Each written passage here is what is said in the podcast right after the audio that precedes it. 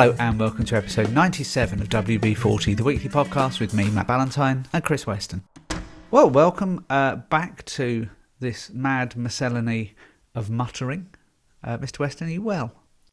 Well, very well. That was a, a rather surprising display of alliterative skill there. Mr. Ballantyne, have you been taking some lessons?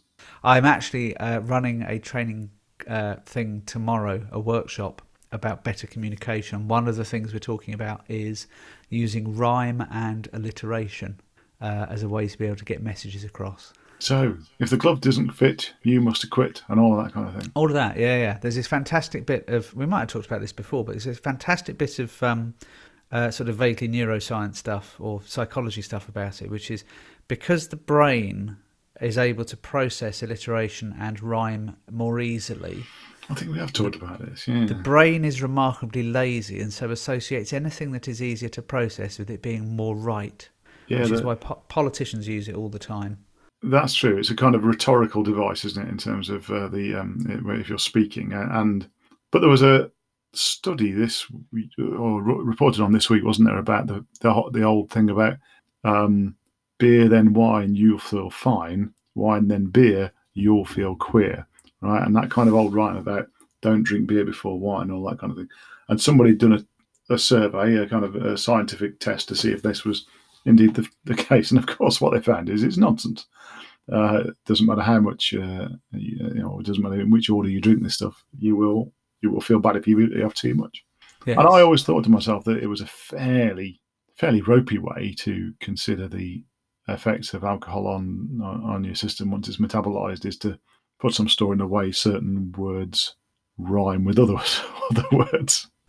well, no, but whiskey makes you frisky. It's the same thing, obviously That's right. scientifically, fa- but it isn't. It's not fat, but it does. It is more credible because of the way in which your brain processes. So that's one of the little tricks that I'm going to be uh, running in the workshop tomorrow. It's going to be interesting to see whether people Okay. take up on it or not. So So can't you come up with a um, listen to WB40 alliterative device that uh, adds another twenty percent onto our listenership? Uh, listen to WB40. It's incredibly naughty. Yes, and Mr. Ballantyne Yeah. is quite haughty. oh, yes, and all of that. So, um, anyway, what have we got on the show this week before we dissolve into utter nonsense? Dissolve. I'm I'm liquid already. I completely dissolve. um, we have an interview with the splendid Mark Wilson, who is well, he's an architect, isn't he? And um, we're talking about systems integrators this week, aren't we? Yes. So after um, uh, some more left field stuff recently, although talking about licensing last week was fairly, Fairly on the you know, square in the CIO thing, uh, we've got uh, Mark talking about what systems integrators are today and where they're heading and why we still need them. And uh, it was a good chat I had with him a couple of weeks ago. Uh, and we also uh, see the return of internet yin and yang, and uh, back to the, the usual form of me being the Eeyore esque yin, whilst you're being the piglet esque yang. Uh, and so I think we probably should just get on with that, really, shouldn't we? Let's just crash on. So we've got yin and yang back for this week. We've got a, um, as you say, back to our old tricks of you providing the bleak internet yin, and I shall. Shall I go first with the yang, or should we just? cheer Yeah, let's start. everybody On, let's start on the down, and let's Go end on a high because I think that's probably you know what we we should be. Yeah, that's right. That's we can we can forget about your. Um. So uh, yeah. So it's this week's yin. Um. It was. a- I, I feel when I see anything that is a promoted tweet, uh, instantly I'm kind of looking at it through jade-coloured spectacles, and um, I saw something come through this morning, which was a, a, a, a some sort of future analyst from Goldman Sachs talking about a concept which I hadn't heard. Well, I've heard of it, but I didn't realise that people are actually talking like this. It's called edge computing, and what it is is basically this whiffily old video where this analyst talks about how, yeah, so um, everything's in the cloud now. But sometimes internet bandwidth isn't good enough, so you need to have computers more locally to do stuff like autonomous vehicles. And so this whole spiel is basically saying we need to have computers doing computing as well as the cloud. Yeah.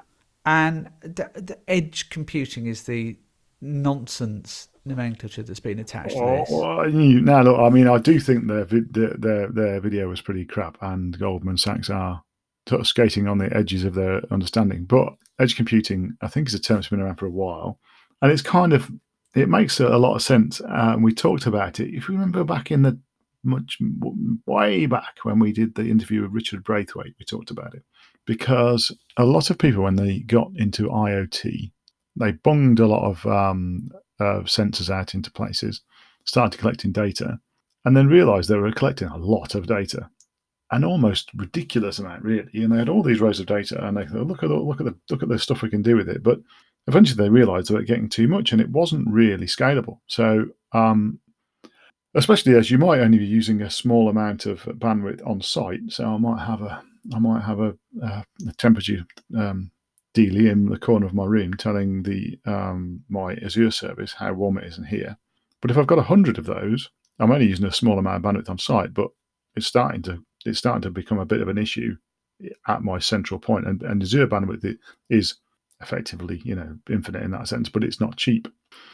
So the edge computing part in IoT sense is how do I do a bit of processing on site to say, actually, can I can I rationalize this down a bit and only send the important stuff so that I'm not doing that work in in in the data center. So so there is an edge computing uh, use case and it kind of makes sense, but I think for Goldman Sachs to be uh, talking about it now as some kind of radical um, future of uh, computing when it was on our podcast, you know, back in the early when we were still in mono.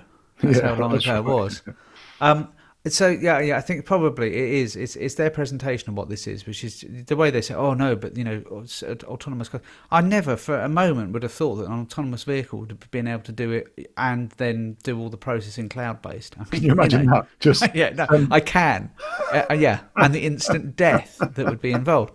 I absolutely can imagine it, and obviously your can't. is buffering, as is your car into a tree. But I think it's probably I was jaded as well um, by the fact that I got this. Um, here I can show you. Obviously, listeners can't see this, but uh, from a very excited um, booklet through the post, printed on paper from my bank. This is a bank I've relatively recently moved to, and relatively recently moved to. And you think, you know, I, I'm not the most high tech business in the world, but I'm not a luddite. And then on after they've gone through some stuff about how they're going to change their GDPR terms or something, and then they're going to have a, a, quick deposit services changing because they've shut all their branches. And then on page four, extreme excitement about how they've now got a, a new, faster check clearing system, taking it from six days down to two days to be able to clear paper checks. I haven't written a paper check in a decade. Um, oh man. And the fact is, they're going, oh no, we can do paper checks in two days, but we also take two days to still get electronic transactions to show up in your business bank account as well. It's just these people. I can so tell anyway. you, I can tell, I could tell you about a FTSE 250 company who, up to last year, the end of last year, was still paying some suppliers by check, and these are these were figures of tens of thousands of pounds. They are, and then look at this: the last two pages of this booklet that they've gone to the effort of being able to think are for notes. Well, it's, you've got to make some notes as you read there. yeah, I, I, hope you've been making notes because they're going to come around and ask you about that. Uh, anyway, so anyway, banks mm. and technology is usually a disaster zone. it reminds the, me, yeah, it reminds me of that thing about, um, uh, and I, am sure I heard this on a on some sort of uh, comedy program, but the idea that a bank should have a magazine and it delivers to your to your house, and then then then you've got to read the magazine, and you might find out about you know Enya's ISA or something and uh, that that's a it's a thing that banks would do and send you a magazine so you could read about uh, some well, having in uh, financial planning. Having said that, I was a couple of weeks ago and I needed to take a, a, a call, and I was in the West End and trying to find somewhere to be able to take a call, which isn't a really noisy kind of coffee place, is, is hard. And then I suddenly had this, oh look, there's a there's a branch of my bank just there, and went in and I used it. Why don't they? They talk about supporting small businesses. Why don't all the central London just become um, uh, basically hot desk places for their customers to be able to touch down and use as a, a workspace? Uh, it would it would get great customer loyalty. Obviously, though, I've you know linked two and two and made four, which is something that the banks are also often incapable. of Yeah, you, anyway. you're, you're you're just thinking, you know, way too far out of the box there, mate. You need to need to calm down. Oh, I Oh, by, by the way, you talked about promoted tweets. I I, I don't often. I, sometimes I use the Twitter app, uh, and sometimes I use another app which isn't doesn't have any of the promoted tweets on it. If I use the Twitter app and I see a promoted tweet, I just I've just got an automatic reaction that I block the account. oh. That's my that's my instant reaction. So I see. I, I yeah. I, I prefer to be able to send out Sark. it's much more enjoyable. Uh, anyway, so that's uh, that's the internet yin this week. Internet yang. What have you got for us? Oh, well, this is something. I know we try not to do this actually because normally um, we like to keep it reasonably fresh, fresh for our listeners. Um, but this was something I shared on the channel, on the WhatsApp channel this week, and it was the website promoting the new Captain Marvel film from no, yes, Captain Marvel. That's right, Captain Marvel from Marvel. I'm not, uh, I'm not going mad. And the Captain Marvel film is set in the 1990s so uh, it, it, with a great deal of love and care and attention somebody at marvel has created a website that looks like a website from the 90s and complete with uh, fairly blocky uh, little uh, graphics and sort of uh, animated gifs and um, low res pictures. And they've even gone to the trouble of creating a broken image um, anchor if you know what i mean so that so that it looks like an image hasn't downloaded and Oh, the little cross. Yeah. yeah, and they've gone to the trouble of creating an embedded media player to play the video. Yeah, a very small kind of postage stamp size um, video in in a. Do you remember Real Player? Do you remember when Real yeah, yeah, Player was yeah, the yeah, biggest Real thing Player. in the world? Well, it was because the BBC, for some reason, and I think mostly because there was this guy called Brandon who was involved with the internet at the BBC, and the only thing that people knew about Brandon, re- he was this mythical creature who lived at Kingswood Warren, which is a mythical place, literally a castle. and Brandon had only one thing in life, which is he detested Microsoft. And that was the main reason why, for so long, Real Player was the, the, the thing that you had to have to be able to consume any content on the BBC's, any streaming content on the BBC's website, even though you had to pay for Real Player. It was this bizarre state of affairs. Um, so, yeah, I very much remember Real Player. And um, the, the other thing was QuickTime, then, wasn't it? They, they were the two really. Can't, they were the two movie standards, uh, and then And then Flash came along and Oh my word, yes, Flash. Well, uh, there's no um, Flash on this website. It's pre-Flash, uh, pretty much, um, and it is it is quite nice and well worth a look. Uh, I am sad enough to have had a look at the source HTML to see if it had any FrontPage tags in it, because if they'd actually gone to the trouble to write it in Microsoft FrontPage, then not only would I have applauded their artistic uh, talent, but also their stamina and patience for having to, to try to to create a website in Microsoft FrontPage. Yeah, which would have only then, of course, worked in Internet Explorer because that's the way that HTML rolled back in those days. Um, I tried to have a look at it when you first posted the link, and I got a 503 error, which I thought was extremely accurate, but actually was because the thing was overloaded, which was quite entertaining. Um, I have been thinking about it though since you shared it, and it's the way that in say in fashion you get um, things coming back. So in fashion, music, whatever else, there's a lot of 80s stuff in music. There's a lot of 80s influence in, in music at the moment. Um, you get you know waves of fashion coming back. So we've had 80s revival and blah blah blah. Um, I guess it's we are now at a point of maturity on the internet where we will start to get revival. So obviously this is one that's been created as a, a one-off thing, but at some point we will start to see vogue around internet starting to be able to be retro to other eras of pre, uh, you know, earlier versions of the World Wide Web. And I guess maybe this is the start of seeing that kind of thing going on. Um, and that is just going to be weird, quite frankly. Weird, but you know, exciting, man. Exciting. Well, it- and it- yeah, we might be absolutely. fashionable. You know, Well, no, there's there- no there's chance going to come a point where you and I may well be fashionable. No, let's be quite clear. Let's be absolutely rock solid clear on that. You and I, sorry, are not going to be fashionable, but we will be able to look at it misty eyed and remember back to a time when uh, it was a simpler world on the World Wide Web and um, uh, far less reliable. And there was a lot of modems. That's right. Those are the days, weren't they? Eh? Those Those- were the days. Of course, there was all that stuff that Charlie Brooker got around the side of the um, uh, the the Netflix Black Mirror special Bandersnatch where they had, and I can't remember exactly, but basically there was a there was a, an Easter egg in the show that gave you Oh, a link to it yet. something where you had to download, and this is how how you had to get into it. You had to download an audio file, which was a Sinclair Spectrum or Commodore 64 or something uh, data file, which you then had to load into an emulator or into an actual device to be able to play a couple of games that they had custom built just for the show. But you had to go through all of the links to be able to actually get it in. I know uh, that kind of attention to detail shows that there's too much money in Netflix, quite frankly. So, as promised, we're going to talk about systems integrators. And Matt, you went to talk to Mark Wilson, one of our many, many loyal followers and listeners, uh, uh, who's an architect at Risual. How did that go? Uh, it was good. Um, so I've known Mark for uh, quite a long while now. I've known him since my time at Microsoft, and he was uh, for a long while working for one of the big, big traditional systems integrators. I think he actually started his career at ICL. Um, and then uh, a couple of years ago now, he shifted and went to a more modern systems integrator. And I think they've got quite a different outlook on how to approach stuff. And I wanted to just explore with him a bit about what a systems integrator does in 2019 and beyond. So to start off, I asked him what exactly it was that a systems integrator is. If you look at traditional systems integrators, they basically took your kit, ran it for a number of years 5, 10, 15 years, provided service back to you. There'd have been a number of points in that contract where they were going to do a uh, technical refresh. Um, and they basically managed your IT in line with a bunch of SLAs.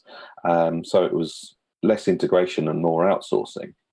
Um, maybe that's quite a narrow view actually, because there'd be some, yeah, some application development which which would involve some some systems integration. But it was very much the we're we're the big guys, we know what we're doing, and we can take away that IT from you because that's not core to your business.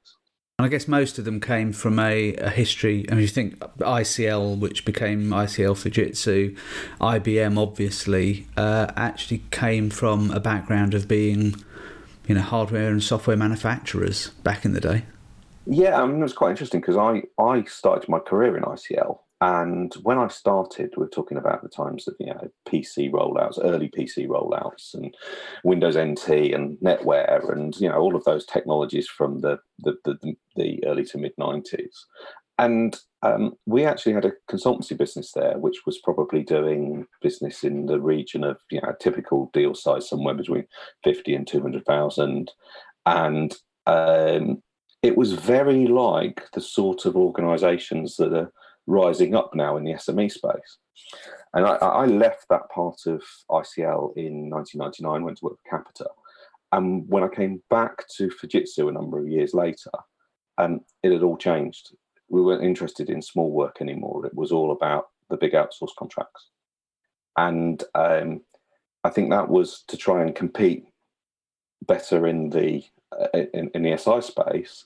Um, but then that that's a very different business model when you come to picking up the types of work that's available today to try and move people to the cloud or to do pieces of work on G Cloud and sort of following the, the SME agenda that, that started to come from a change in government policy in the early 2000s. So I don't know what drove us there. It might have been the dot com bubble, um, but certainly something changed and the SIs were, were all about the big.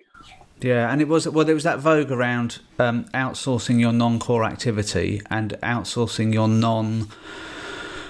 I guess you call it value-adding activity. So I think back to my time at the BBC in the late '90s, and there was a big outsourcing deal there to, I think it was Siemens in the end who got it. Um, and that was just at the cusp of when people were starting to realise that actually information technology and in a media organisation that was starting to get actually really blurred with distribution and and and you know the creative technologies. Um, but maybe this wasn't just stuff you stuck in the back office and it was just a cost to be maintained. And a lot of those outsourcing deals, of course, were driven primarily on lowest cost. Even you know, even if they said they weren't, it was all almost always about getting in a deal that meant you could show a, a reduction in your general costs because this outsource provider had scale, therefore they could run it cheaper than you could. That was kind of, I guess, the economic logic behind that. It, it was, and then you got into this world of different generations of outsource. So you talk about somebody who was on a third generation outsource, and and basically customers had had learned how to manage the outsourcers so that when they then recontracted, they said, right, okay, here's all the things that didn't work too well for us the first time. These are the things that, yeah, we got a cheap cost, but we didn't really get value. These are the things that we're going to manage this time around. And so the relationship changes when they go out to tender the next time and the next time and the next time until they they find something which does work for them. But what I'm seeing now, particularly in local government, is stuff going back in house, and it's it's always been quite cyclical um, you know, outsource, in-source. But I think now people are starting to look at, well, are they really getting value from those large contracts? And can they work with an organization that will help them with the bits they don't know whilst uh, retaining some sort of IT function and adopting cloud services? It's kind of like as you move to the Microsofts and the Amazons and maybe the Googles to um, you know to provide some of your IT services, um, do you need a big SI or do you actually need somebody who's going to come along and help you on that journey and help you manage change? Yeah, it's been interesting actually because I think the, the, the public sector in the UK is sort of leading the way in this. And I find that a bit bizarre. And I'm not sure actually um, what's going on with government at the moment is obviously a little bit haphazard. Um, but I'm not sure that this current administration actually realises that they have presided over a strategic change that's meant that government, both public and private sector, has brought into the public sector an awful lot of technology roles. Because that seems to be very counter to the traditional conservative, or you know, the, since the Thatcher years of the Conservative Party about outsourcing anything that is possible to outsource. And actually, you, you have seen in local and central government the building up of these new technology functions in house. Um, is that something you're seeing in private sector organisations as well?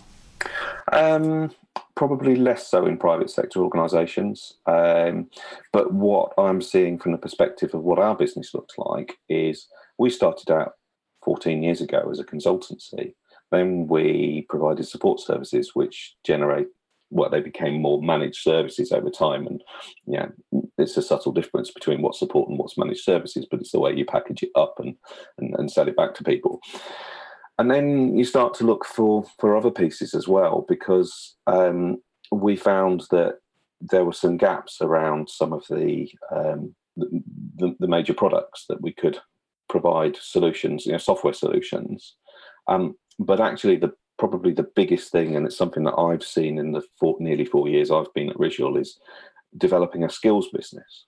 So, um, going out to education and partnering to create academies to generate a new digital workforce, but also uh, working with customers so that when we're deploying technology to them, it's not just deploying technology, it's helping them to develop the skills, whether that's the skills to operate that technology or to use it. Because, I mean, the one, you know, I, I'll give a classic example. I do a lot of work with the Microsoft Cloud and particularly around Office 365. But we have people who are still using Word the same way that I wrote a document 20 years ago. You know, they're still using email to send everything around. And people won't change until you show them how to do new ways of, of working. So the role of the if, if you call an organization like the one where I work an SI, the role of the SI has changed from just running your IT more cheaply to helping you to get more value and helping you through the, the change. And that that's quite a um, a profound shift. And I mean, if if you were to build a company from scratch today, um, I don't think you would necessarily even have an IT department.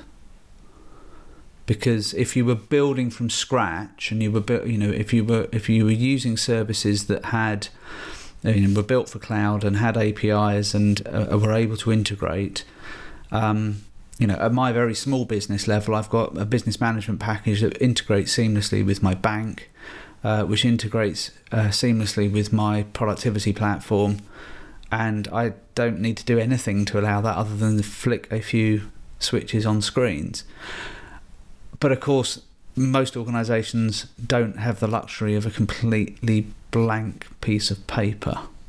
No, so there's there's two things there. There's one is very few genuine greenfields exist. So I worked with a customer recently who was setting up, effectively setting up a new bank. Um, and apart from the core banking platform, which was bought in from a specialist, everything they were doing was in the cloud. But they still needed an IT department to integrate things.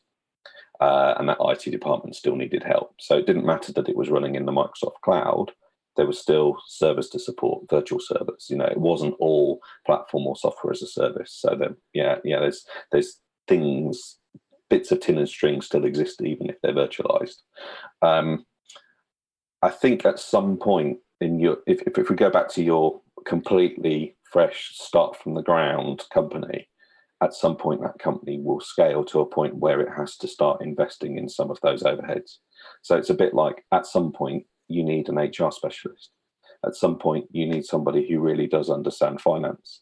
And at some point, you really need somebody who understands IT. And it might not be when you're a 5, 10, 15 person organization, but probably by the time you're a 50 seat organization, you're starting to look at those things. And then when you're a 500 seat organization, you definitely need them. So as, as the business grows, and the requirement for those professional roles, if that's a way to look at it, grows as well. Um, and what they should be doing is stopping you from ending up with a completely haphazard set of systems that maybe don't work very well together and, and getting you to a point where IT is delivering value to your business. HR is actually meaning that your people are, are, are looked after. Um, finance is meaning that your bills are getting paid on time uh, and that you're doing things in a tax efficient way. And you're unlikely to get those sorts of results if you just sort of drift through. Yeah, no, that's that's a fair fair assessment, I think.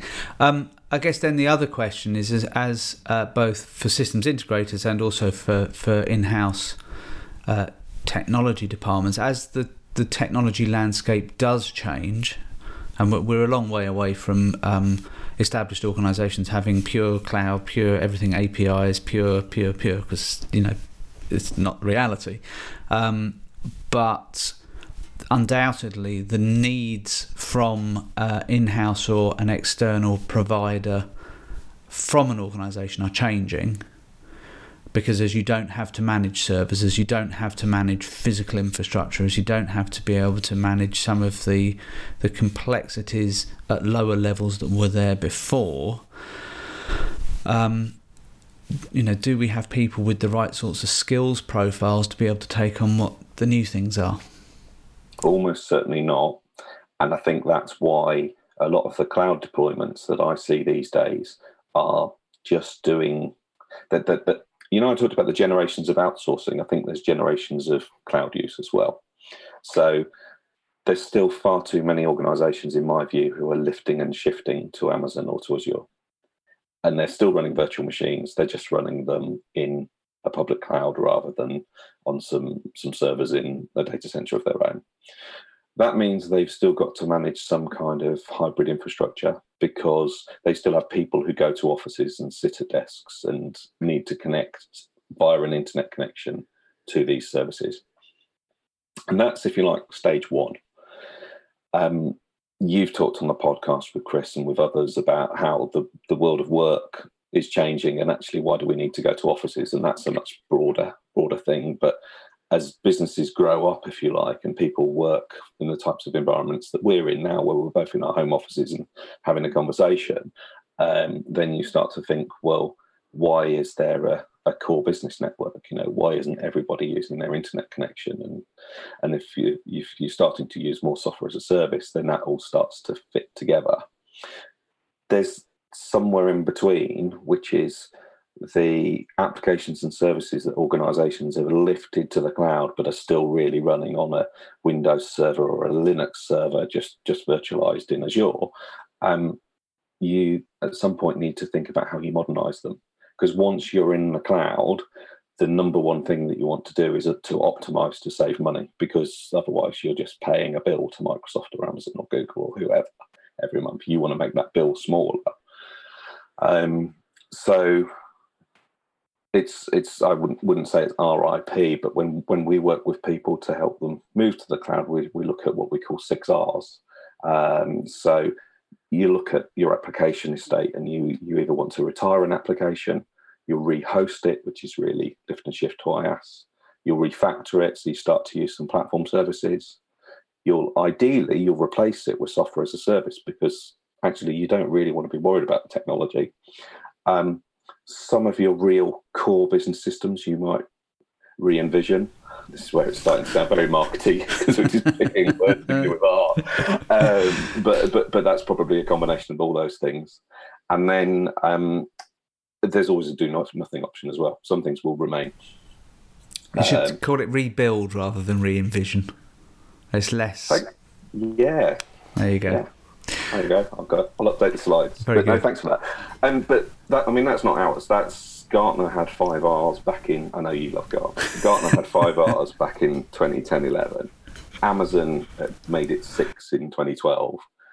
Um, somebody in Risual thought they'd invented the six that I just read out to you, but they clearly read something somewhere. You know, this is quite a common, commonly used approach to, to sort of carve up the application estate and look at how you can move things forward.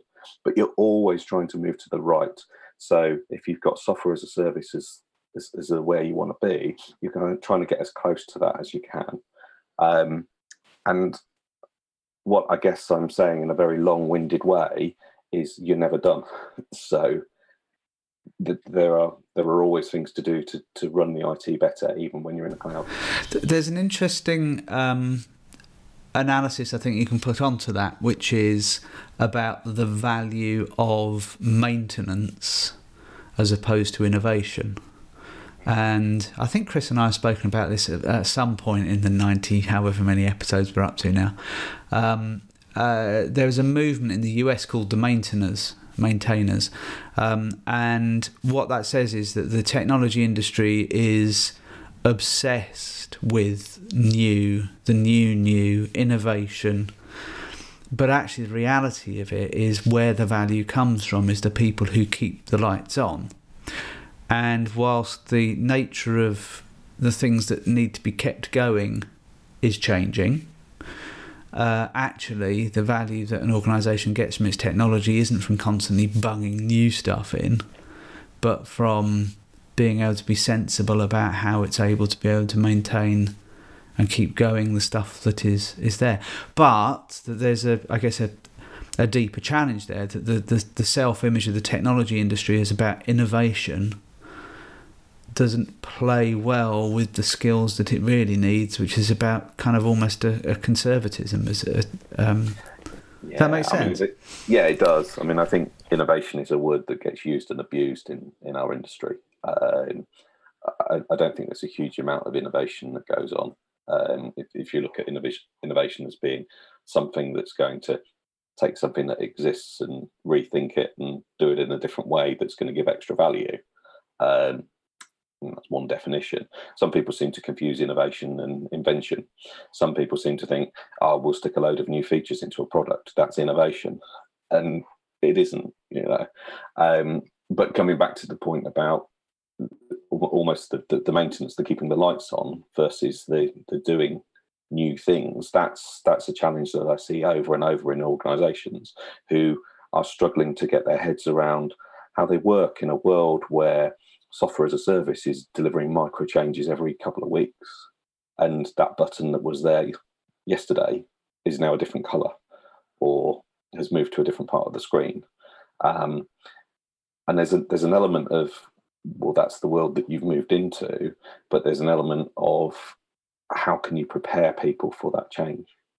And and so there's there's work to be done with customers around the governance of their systems once they're in the cloud. So governance is a very grand word, but it's about you know main, maintaining control and staying on top of roadmaps and knowing that a change is coming along and that on a particular date you'll need to update your browser or you'll need to update your client software um, or there's going to be a change which you've run with a subset of users and you've seen that it doesn't have any negative impact, but it's going to be pushed out to everybody on the 31st of December or w- whatever it is, you know.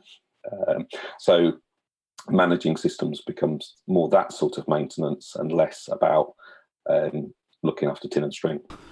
And I guess that there's a whole set of then complexities because the control that has underpinned traditional models of IT management, as in we have control, and so when we say things will happen, more or less we can we can hold to.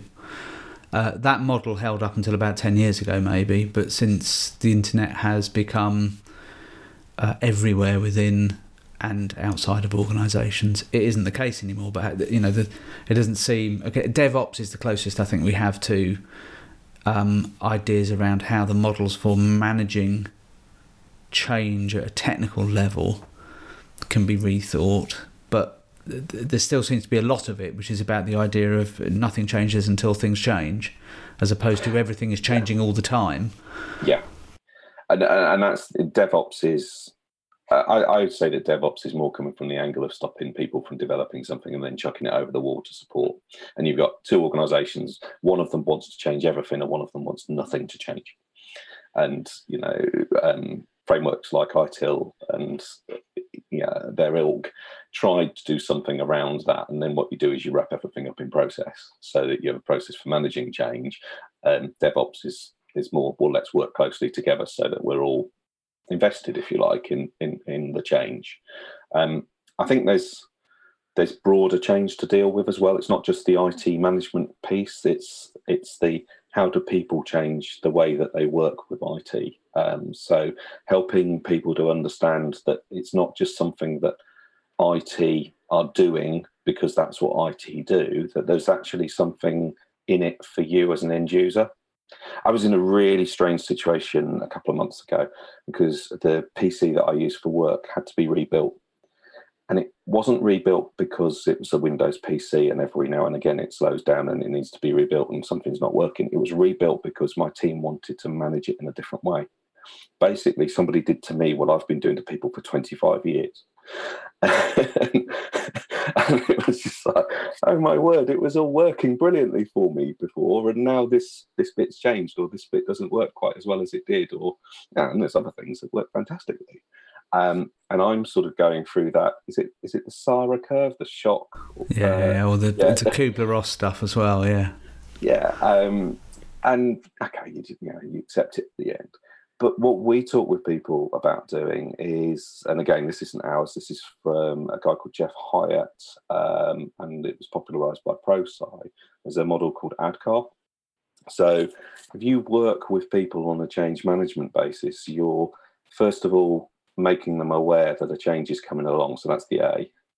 Then you're generating a desire for them to want this change. You know, well, it's it's going to be better for you because it's going to allow you to do this, or it's going to save you some time, or whatever. And the knowledge then comes around. You know, what does it mean? The ability is the how can they they use whatever it is that's changing. This isn't necessarily technology. This could be a business process change. You know, and then the reinforcement is the going back and helping people to carry on doing that new thing because otherwise they'll just revert to the way that they've always done things.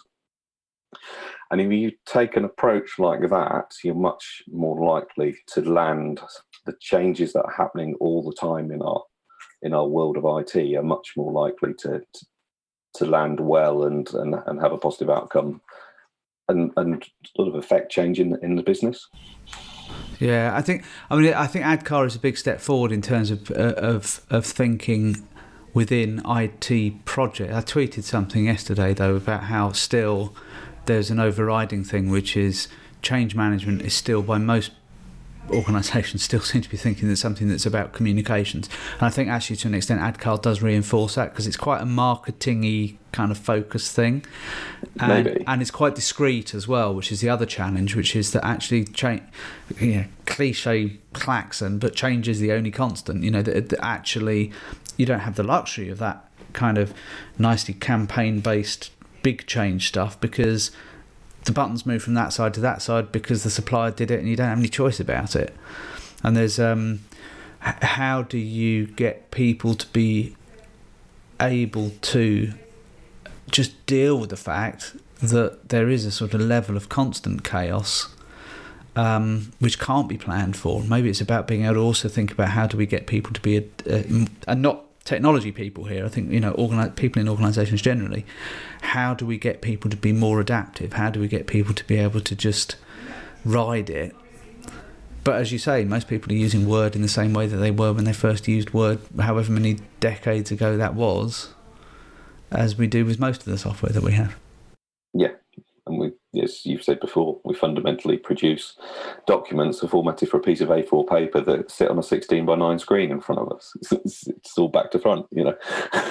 uh, anyway, we digress. But um, yeah, so I think coming back to that that that that point around almost dealing with micro change, constant change, and change isn't going to a to a, a, you know, a change advisory board because well, it probably is, but let's hope that you're going to the cab to prepare for the change rather than going to the emergency cab to deal with the change that's been done to you.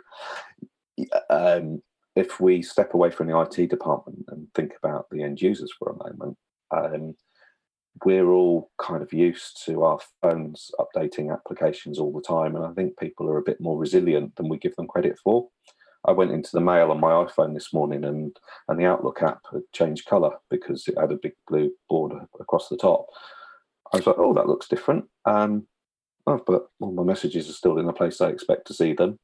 And because it's lots and lots of little changes that you can just deal with, um, it's less of the significant you know, IT come along every five years and give you a new suite of applications um, approach. You know, oh my goodness, the, the ribbons come or gone or whatever it does in the latest version of Office. I don't actually care anymore. I just jump between them. I know roughly where everything's going to be. Um, and and I think if you if you're dealing with lots of lots of change in a, on a small basis, then then it bec- almost becomes easier to handle. So just to, to um, finish up, then the, the, you're an enterprise architect. I've been in the past an enterprise architect. Um, do you think the discipline of enterprise architecture is keeping up with what's going on?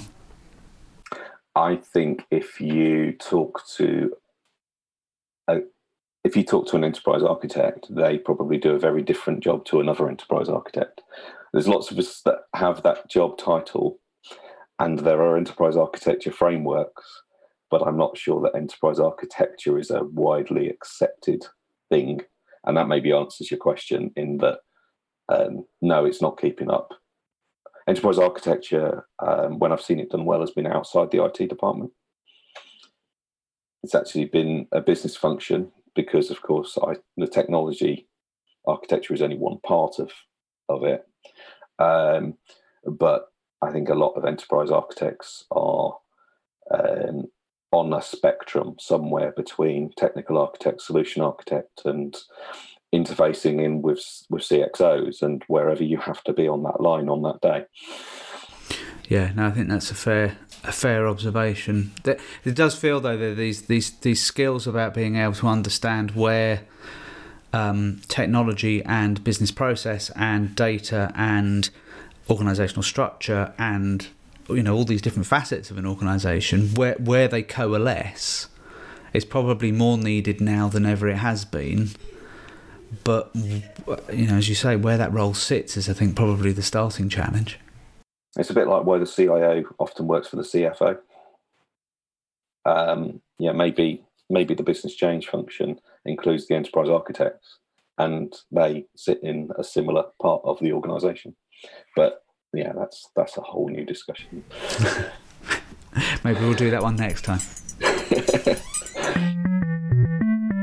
so that was uh, an interesting conversation and sort of trip through the life of systems integrators over the years, um, and some interesting points there about where we're going to with that particular industry. And I mean, we talked about it. We didn't we do an episode about systems integrators back in again in the early days of this podcast, and we talked about a little bit about the big SIs, about the fact that the big ones are almost they're big, but they're not big enough. So they're not as big as Apple and Google, and to have that real might or Microsoft, but they are also so big that they can't keep up with the pace of change today. Does that make sense? Yeah, it does. And I think the the other thing is, of course, a lot of what they've traditionally done is being eaten away through big cloud providers. So it was an exercise in engineering. And I think the challenge for a lot of them is going to be that where the value now lies. If if you've got cloud that is being you know cloud services that are being delivered at scale to be able to do modern systems that you don't need to worry about any of the plumbing or servers or any of that sort of stuff and you know there's there's definitely lots of work to be able to manage legacy and manage you know keeping technical debt as small as possible but the kind of value stuff of change and delivery of things being different i think they're certainly the big traditional ones are really struggling with. And you're seeing a lot of organisations bringing skills back in house. I think that's true, but I also think that a lot of Mark was what Mark was saying, and the where the conversation was going around those architectures now and systems integrators becoming more cloud transformation style people is to do. So I saw a presentation last week from a chap called Martin Driscoll, who's a well, he's an ERP specialist from his background, but uh, I was doing some work with apprentices um, in Birmingham, and Martin came to talk to them about what what businesses do and how they work, and we got into a part of about about the future of business and how technology supports it.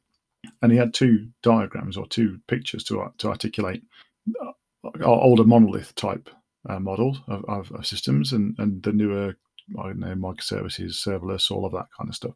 And the monolith was a Jenga tower, and the the the newer uh, sort of microservices world was a jigsaw. And his point was with the Jenga tower, to take one piece out, you are going to have to take quite a lot of things apart because of you know all the tightly coupled stuff, etc. With a jigsaw, you could potentially change a bit of the jigsaw and a you know you could if it's a jigsaw and it had a big picture of London with a London bus in it, you could change the bus to a taxi. It would take some work and it would take some effort to make sure everything fitted in okay, but you could you could do that and just t- change that bit of the jigsaw. So it's that kind of Jenga to jigsaw model that you're trying to get to. And Mark talked about that um, spectrum, didn't he, of left to right. So on the left, you're going to you're moving to cloud and you're doing infrastructure of a service, and on, on the far right hand side, it's all SaaS and everything's very modular, etc. But that's really difficult in my experience because often you do have legacy applications. So if you go into any business, you often you've got legacy applications, and often they're they're pretty core, and there's a lot of data in them. And to move them to cloud means moving their data with them. And if you move their data, then you're back to that kind of bandwidth situation where where you're now having to hoover up lots of data up and down pipes in order to present it to to users. It's not always the case, but you can't always re-architect those legacy applications to to change how that works. And often they just won't work uh, with SQL services and things like that. You have to put them on the the architecture they were built for. So then you're into rebuilding and replacing, you know, in those the, or the later R's in the six R's that Mark talks about, which is always very expensive. And again, you can deal with that, but then again, as you get to the SaaS world, you are then struck with other problems. So just today, I've been talking to a business about ERP change, and I've been getting quite excited about the fact as, I, as I've looked into the uh, sort of tier two ERP world, there's lots of um, ERPs that are on the market now that, that we wouldn't have had access to before. And, and when you look at where these companies come from, they're from all over the world, really. And they would have, if you think about those companies in, in the 90s and in, in the noughties, built ERP systems and sold them, they would generally be relatively regional. They wouldn't really be international in that sense because they'd have a they'd have a, a user base and they'd, they'd, have the people they could sell to and manage manage and all those sort of things. And they'd off most of them they'd be on prem because there'd be no viable cloud service. The successful companies out of those have in order to survive looked to refactor and rebuild their product to, for the cloud which is fantastic in, in many ways because what they've suddenly done now is they've taken a, a product they could sell regionally nationally if you like and they've made it available internationally because now it's a cloud service. So go for it. Anybody can have it. They've taken, you know, what's been perfectly good but invisible to the world ERP and made it available around the world. But when you're talking ERP, something that's making your business go, which which people rely on every day, would you really go and buy a piece of cloud software from Canada or something without being absolutely sure that it's still going to be there next week, next year, and whatever. That whole due diligence piece around cloud software, when it's when it's absolutely critical, has got to be absolutely watertight. And I don't think we do it. I don't know that. I think. Well, I, I think that the due diligence is way better than it used to be when everything was on premise. Because the the thing that's driven better due diligence about software providers has been the portability of data. And if you think, and actually this is starting to change again now because cloud has become accepted, and they're, but when when cloud services were were first being uh, brought to market, the the thing that would often be the the deal breaker would be I need to see what your data exit strategy is because I need to know how to get the data out so that I can move to a different provider. And that question was never asked for on-premise stuff. I, I, I you know I was involved with lots of projects up until the early 2000s when I started to get involved with software, sorry, late 2000s when I started to get heavily involved with software as a service. Um, but nobody ever asked the question, how do we get data out of Informatica or how do we get data out of Informix or whatever other systems I can think of, and how do we get it into a competitive product? Because you didn't think like that because you thought, well, the servers are there and it's in our data center, so it's all safe, isn't it? And you know, particularly actually um, uh, Informix, which was the one of the database contenders against Oracle and SQL Server in the late 90s, and then eventually got bought out by IBM and then just dwindled. And uh, that left part of the BBC I was working on with a massive amount of technical debt because the fact was that it got acquired and then run into the ground. So that those those risks are always there, even with big-ish providers. Um, but I think that the discipline of your data being elsewhere for a while certainly promoted a higher level of due diligence. I'm not sure it's there and again now. Mm, maybe I don't know. I mean, I think even if my database provider goes bust, I can still get to my data. I mean, well, anytime, no, anytime you move data from one ERP no. to another, it's not going to be in the same format. You know, even if you're moving a bill of materials from this ERP to that, that ERP, the fields, the structure, the relationships aren't aren't necessarily going to be the same. You're going to have to write the transformation to do that. Whereas if I've got an on-prem piece of software and I've got access to it, okay, it's not quite the case with some of the providers, but generally speaking, you can dredge out the information somehow. But just because you can see the SQL, uh, just because you can see the tables, doesn't mean you can understand the semantic meaning no, of how it's constructed. Because actually, if you if you oh, this is my, one of my hobby horses, this, but if you if you design a database well, it looks nothing like the conceptual models you produce of what the data looks like. Because for efficiency and effectiveness, you have all sorts of stuff that makes it almost completely unintelligible to the outside eye. Indeed, but you could generally find somebody who could who knew how that worked, and you you might have to pay them a load of money, and it would take a lot of time. And I'm not saying it's easy, but it exists. It's there.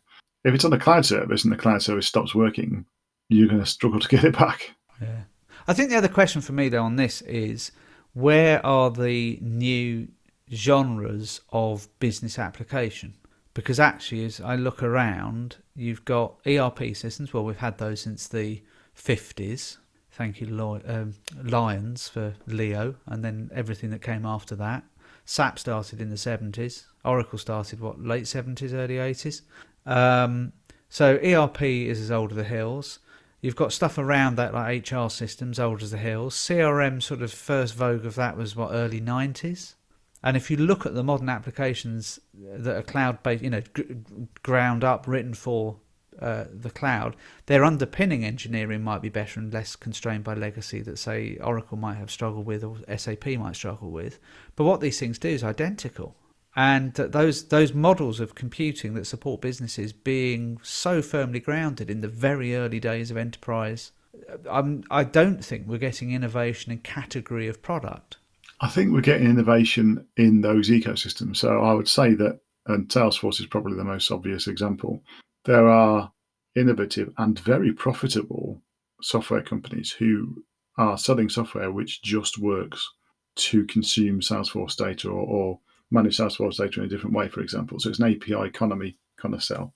Yeah, or integrate two products, yeah, no, no. or integrate that, products in different ways. So, I think that's probably where a lot of the innovation is. But that's um, I mean, okay. So what that is is, uh, and I've seen this a lot, particularly with Salesforce, is that you get effectively skins that sit over the top of it that are for a particular industry sector. So Yep.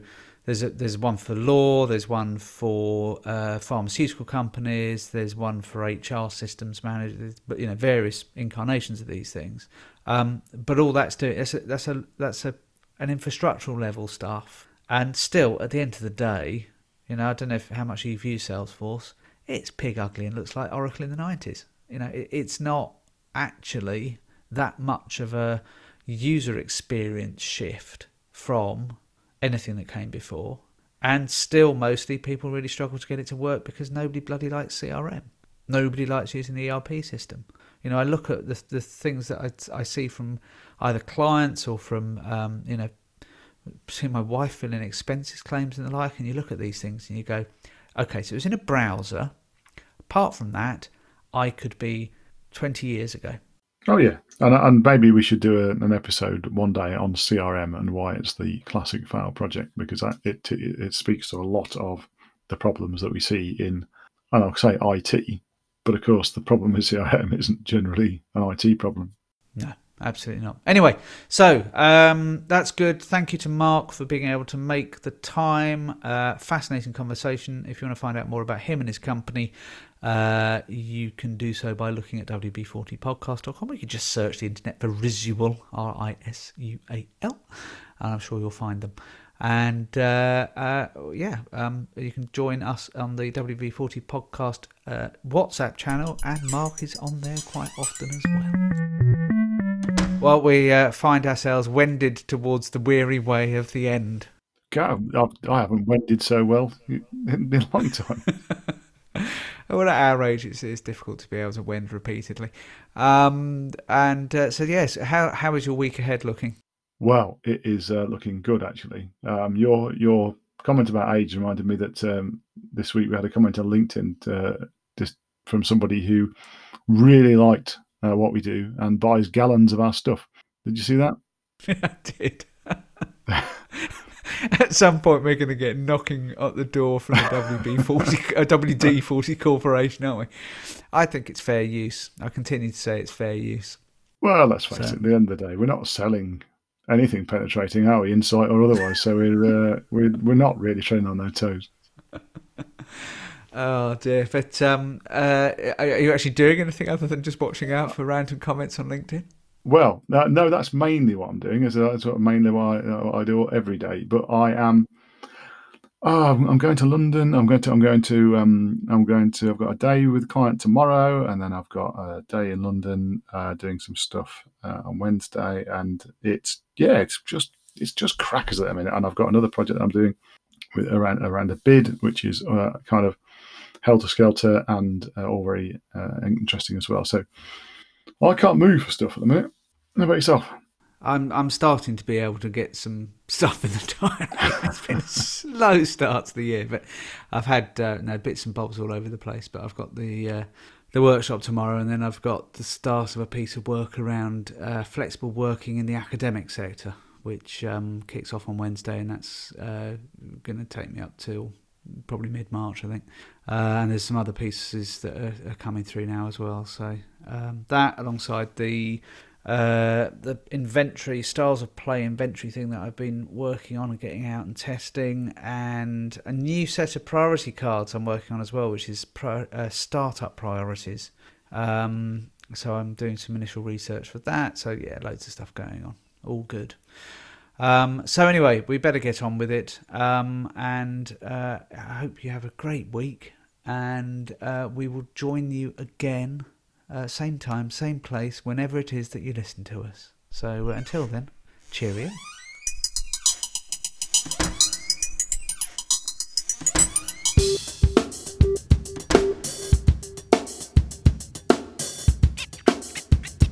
Thanks for listening. You can catch us, as always, on our website at wb40podcast.com.